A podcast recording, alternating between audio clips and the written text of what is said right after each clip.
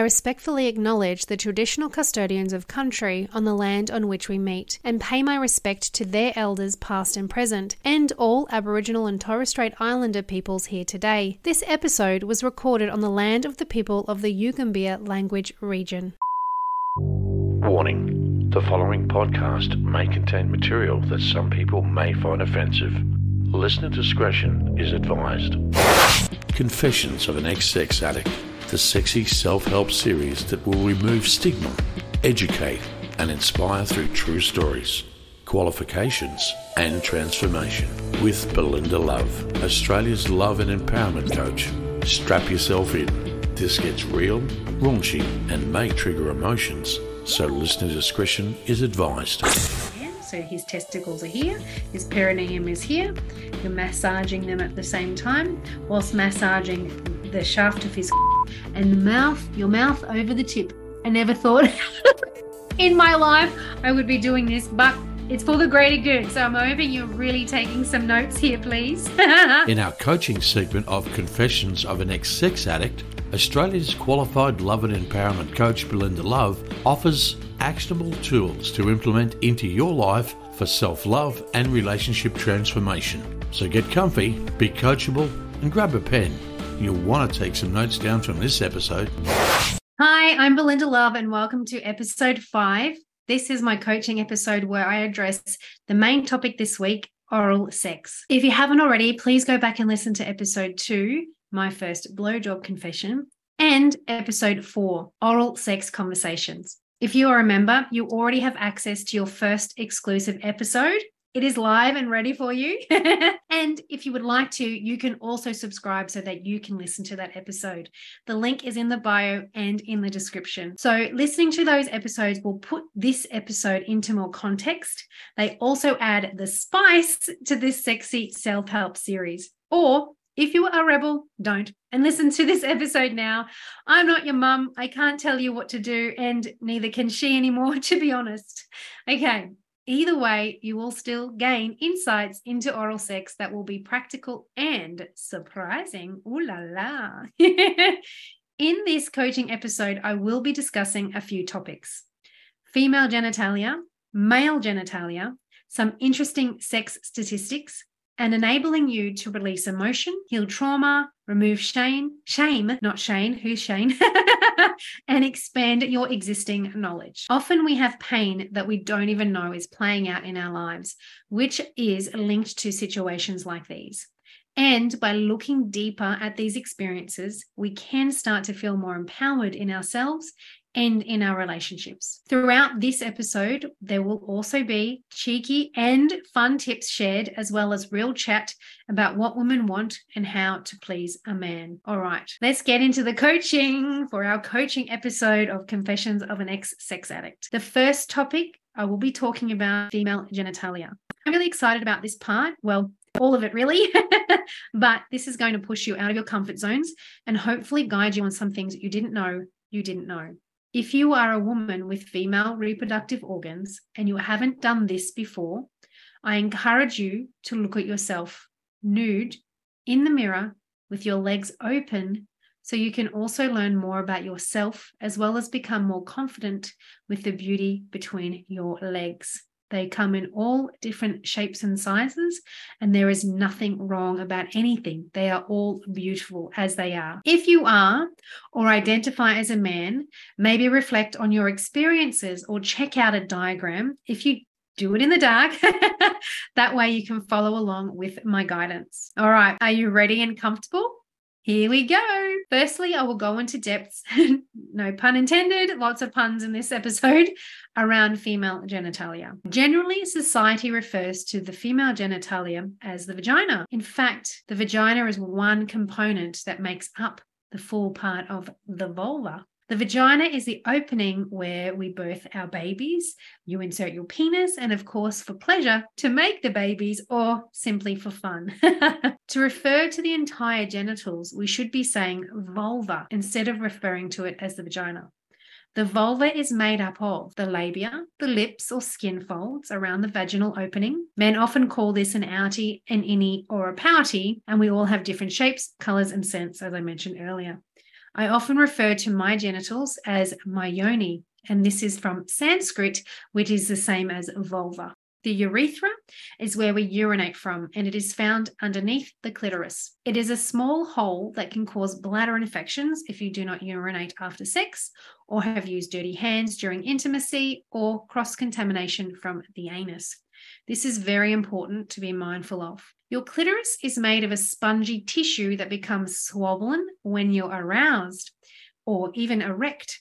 It has thousands of nerve endings more than any part of the human body. And its only purpose to make you feel good. and for those of you who still can't find it, the tip of the clitoris, also known as the glans, is located at the top of your vulva where your inner lips meet, not these ones. Everyone's is a different size. It can be about as small as a pea or as big as a thumb. Thumbs up. the tip of the clitoris is covered by the clitoral hood and some can have less or more hood. No right or wrong, they are all beautiful.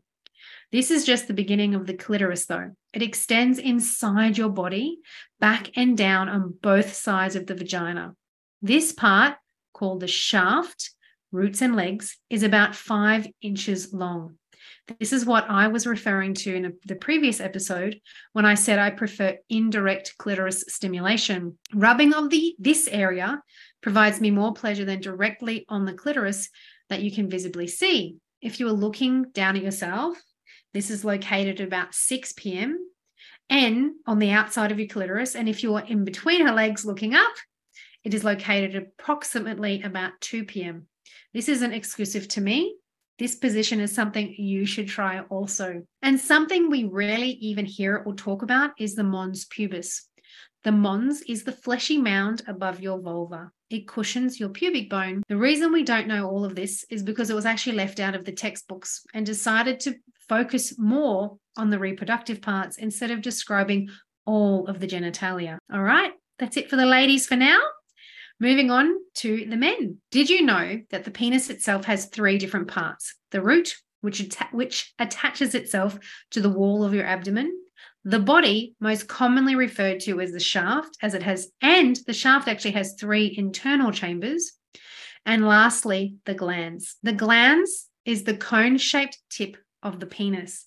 It is the sensitive part that we arouse during oral sex for stimulation and ejaculation. Then there is a loose layer of skin known as the foreskin that covers the glans, unless you've been circumcised, of course. And I would be interested to hear your thoughts on hood or no hood? Let me know in the comment section your thoughts on this. There is a hole at the tip of the head, which is the urethra. This transports both urine and semen. Did you know that when your penis is erect, your corpora cavernosa presses against the part of your urethra where the pee flows out. This blocks your pee from flowing out so that only semen ejaculates when you orgasm. In fact, that is music to my ears because there have been there have been many times I panicked thinking, oh my gosh, did he just pee in my mouth during oral sex? But this is impossible, which is great news. Now, size is a very common topic. The bigger, the better. Once you go black, you never go back. All of those kinds of comments.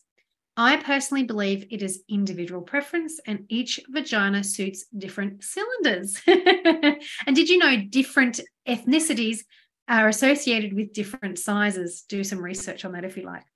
But did you know that the average penis is about 3.5 inches, which is 8.9 centimeters, when flaccid, and a little more than 5 inches, 13 centimeters, when erect. This is considered a normal average size penis. So, gentlemen, please relax around this topic.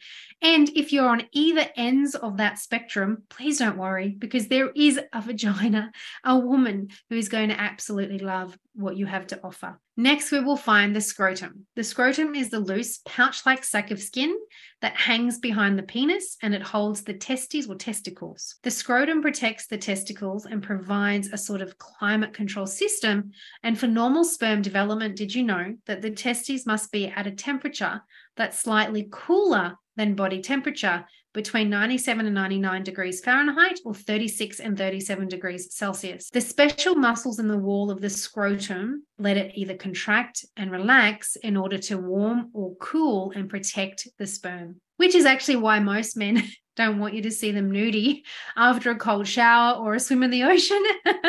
they are hiding for warmth. So go cup them and warm them up, ladies and gentlemen. uh, so, all right. And lastly, but also most importantly, the prostate gland. The prostate is a walnut sized gland that rests below your bladder in front of your rectum. The prostate adds additional fluid to ejaculate, which helps nourish sperm. And the urethra runs through the center of the prostate gland. And according to Cancer Council Australia, prostate cancer is the most commonly diagnosed cancer in Australia. And it is estimated that one in six males will be diagnosed by the time that they are 85. So, please ensure you get checked and look at your diet and lifestyle as prevention is better than cure.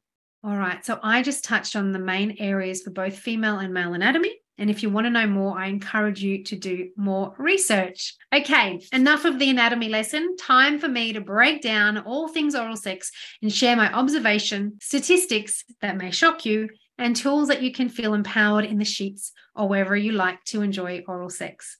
From my observations, oral sex is something that we navigate ourselves. I didn't watch porn or even know about porn at that age, besides reading Hello Dolly magazine. So I didn't have many tips, pardon the pun. and thank goodness, because it isn't as accurate as it seems anyway.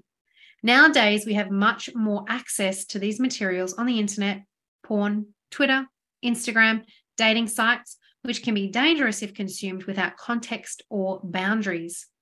Also, our parents are too worried about communicating with us, generally speaking, so they tend to avoid the discussion. And at that age, our friends don't really know either. We are just talking about it to be cool or fit in, so to speak, or for genuine curiosity. Basically, the blind leading the blind, although it can be fun to do it blindfolded. there is a lot more pressures these days to start earlier. Show off your semi and naked bodies because sex sells do a mirror selfie, pouting your lips in your bikinis for attention, or the misconception that flaunting your body is giving men what they want so you can be liked by them, or the flip side of this is also labeled female empowerment, which controversially, I disagree with this. I believe female empowerment goes a lot deeper than flaunting your naked body on social media. I actually believe it is disempowering if you need to get likes on social because you are naked or semi naked. Body empowerment to break beauty stigmas may be more fitting for this concept, feeling beautiful in your own skin, enough to do what you want without the fear of judgment. The amount of women popping up in my feed twerking and poking their tongues and boobs out is rampant or sending a guy nudes during the first convo to get his attention. And don't get me started on unsolicited dick pics. You do what makes you happy. It just isn't, in my opinion and experience, the right approach. This is all happening because of our the earlier access to these websites and apps, which are fast tracking our children and sending the wrong messages. So, combining that with little education can be a recipe for disaster.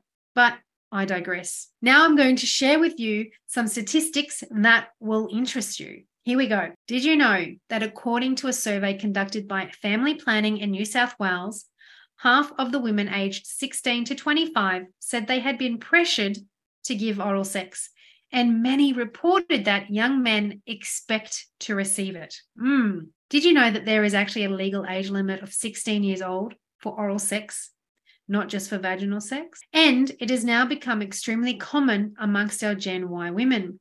I must say that this isn't just common for that generation. I know myself, I have given oral just to simply shut the guy up and stop him asking me because it was just easier than saying no 20 times or more. Not only that, but to avoid the taunting you receive if you don't, such as, oh, you're a prick tease. Come on, you brought me back. Isn't that what you wanted? You know you want it. Ugh. I will promise to call you tomorrow if you do. Mm, just wears you down. and I laugh, but it's frustration as to why I laugh because that is very common. And I know some pickup artists actually teach this. So we need to be mindful and wary. So all of that just wears you down. And I want to firmly say here giving in to get rid of them or to be liked is not the answer. Get out of there and find a person that will respect your boundaries and your no's. There is also the other side of thinking if you do this for him, he will like you and call you the next day. In fact, oral was my go to in order to avoid having sex with him. I thought if I could at least make him come, he would like it and I wouldn't have to give more of myself to him, which, mind you, are all the wrong reasons and are linking to why I had a sex addiction. I essentially wanted to be liked as I didn't love myself enough to say no. I was seeking validation through oral masturbation when this caused a deeper and darker spiral effect that will be revealed 20 plus years after all the pain and heartache I went through. Also, did you know that 14% of those surveyed considered oral sex safer than other forms of sex because there was no risk of pregnancy and less risk of picking up a sexually transmitted disease? I want to be clear on this oral sex can transmit STIs and STDs. You are not exempt from this. Using a condom or dental dam during oral sex can prevent and reduce the risk of these being transmitted. And in fact, I will be revealing in my book and potentially in an episode, The Blowjob That Changed My Life. We must all be accountable for our health and safety. Having the discussion about your sexual health prior to engaging is highly important. However, not everyone is honest. So, researching ways to prevent transmitting and contracting them is actually up to you. Also, getting tested regularly is important. So, stop worrying about being judged and start being proactive about your health. This is just another link to self love. Whilst most STDs are curable and some have medications to prevent the spreading as well as the symptoms, if you aren't aware you have one, you will have long term effects that can't be reversed and may spread it to many people selfishly. Take care of yourself and each other. Okay, that was all very dramatic, but very serious and important. But now for the fun part. Here are six tips to make a woman orgasm. I've had more tips. I mean, I've got more tips than that, but these you will love. Here we go. All right. Number one, don't pressure her to orgasm saying, Are you going to come? will only delay her. In fact, some like to talk and some don't. Get to know what she and her yoni likes. Number two, if she says, That's it, don't stop, do exactly that. Changing your rhythm or pressure will only reset her and she will have to start again, delaying the orgasm. Number three, don't just go straight in. Tease, touch, please. This will warm her up so that the time it takes for her to orgasm will be reduced and she will feel nurtured and safe, making it more pleasurable. Number four, not all women want to delay their orgasm. We don't all experience it like men. If it takes five minutes or 20 minutes, the end result will always be sensational, but sometimes delaying can in fact become frustrating for her and reduce her pleasure. Ladies, if this is happening, don't become frustrated. It won't serve you. Take a deep breath and communicate gently what you enjoyed the most and what will make you orgasm. Number five, explore all kinds of orgasms G spot, A spot, clitoral, toys, fingering, tonguing, squirting. Learn what she likes so you can really embrace it. And number six, moaning is for you to know that this is the right spot, not so much for her pleasure. So when she goes quiet, she is internal and is about to come. Please don't take that as a cue to change it up. Keep going. You are almost there. Of course, these are just very generic tips. I would recommend understanding your blueprint, your sexual blueprint as well, so that these tips can apply to you more accurately. So I'll summarize these tips for women as the four, the four P's, not the three, the four P's patience, pressure, position, and pace. Be patient Find the right pressure, the right position, and the right pace. And if you get them all right, you'll have her flying to the moon, exploding in your mouth, floating on cloud nine in no time. All right, here are six tips, pardon the pun, on making him come. That rhymed. Number one, ladies or gentlemen who like men, Eye contact, eye contact, eye contact. Men go wild for this. The energy exchange and either the dominance submissiveness of this sends them wild. They think they are being dominant, but in fact, you are. Wink, wink. but this can also be done in a submissive way so that he is dominant. Number two, tease. Don't just go straight in, use your breath your hair, your breasts to tease. Use toys, visual stimulations such as touching yourself, stripping before devouring it in your mouth. Number three, use your hands and mouth in a corkscrew motion whilst looking up at him in the eyes, your hair flowing from side to side. This will drive him crazy. Number four, don't just suck, but lick. This goes for his testicles also, and tap the side of your face and mouth with his hard cock. Make him the boss for now. Number five, massage his perineum gently whilst cupping his testicles with one hand. So his testicles are here, his perineum is here. You're massaging them at the same time whilst massaging the shaft of his cock and the mouth, your mouth over the tip. I never thought in my life I would be doing this, but it's for the greater good. So I'm hoping you're really taking some notes here, please. and number six, learn the speed, pressure, and motion he enjoys the most. It varies for everyone. All right, now we're going to look at the emotional side. So here are my five final tools to emotionally handling not just your first time, but anytime you become intimate with somebody. So you feel as though oral sex is exciting and not daunting. Here we go. Number one, there is no right time to perform oral sex other than when you feel it is right for you and your partner, and of course, of legal age. Thinking we have dated for X amount of time, we should now, or they won't like you if you don't, are definitely not deciding factors on when you should. When you should is when you really want to, after you've had the STI conversation and are doing it to enjoy the moment not for an outcome of the relationship or to feel worthy. This will have the opposite effect. You do it to be present for the pleasure, and only you can decide that, not your friends, not porn, not social media, or even external pressures. You. Number two, feel empowered with saying no for your own emotional and health reasons, not to withhold intimacy for controlling reasons or to play games, but because you just simply aren't ready to. If you don't hear from them again because you said no, then good riddance. They saved you a whole lot of heartache because you really weren't ready and would have felt used afterwards. The more we say no, the more people have to put in the effort, and we may actually start to connect on a deeper level than just to get off or be liked. We are simply giving ourselves over to someone without truly considering our own needs. And the more you say no to what you don't want, the more you will get what you do. Be firm and kind and know your worth. If I did those steps and set my boundaries, not only would I have felt empowered and respected my needs and my body, it would have sent a very strong message to the person pestering me for pleasure. And on that note, please respect a no when it's given. Just because they're spending time with you or you've been kissing them or they've come back to yours doesn't actually mean they want to.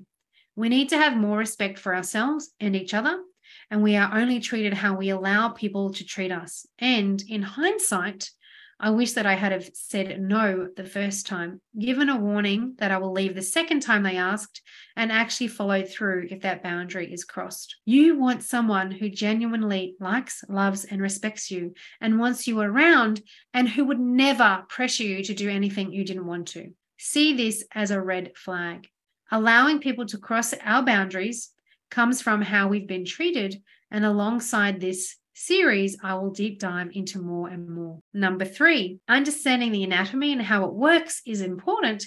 However, understanding your partner's needs, their pace, their pressure, their position, and turn ons is even more important. We can't assume that because an ex person liked it this way, or that because porn depicts it another way, or your friends say this really works, that it will work for the same for everyone. It is a very individual experience, and discovering it takes time and patience.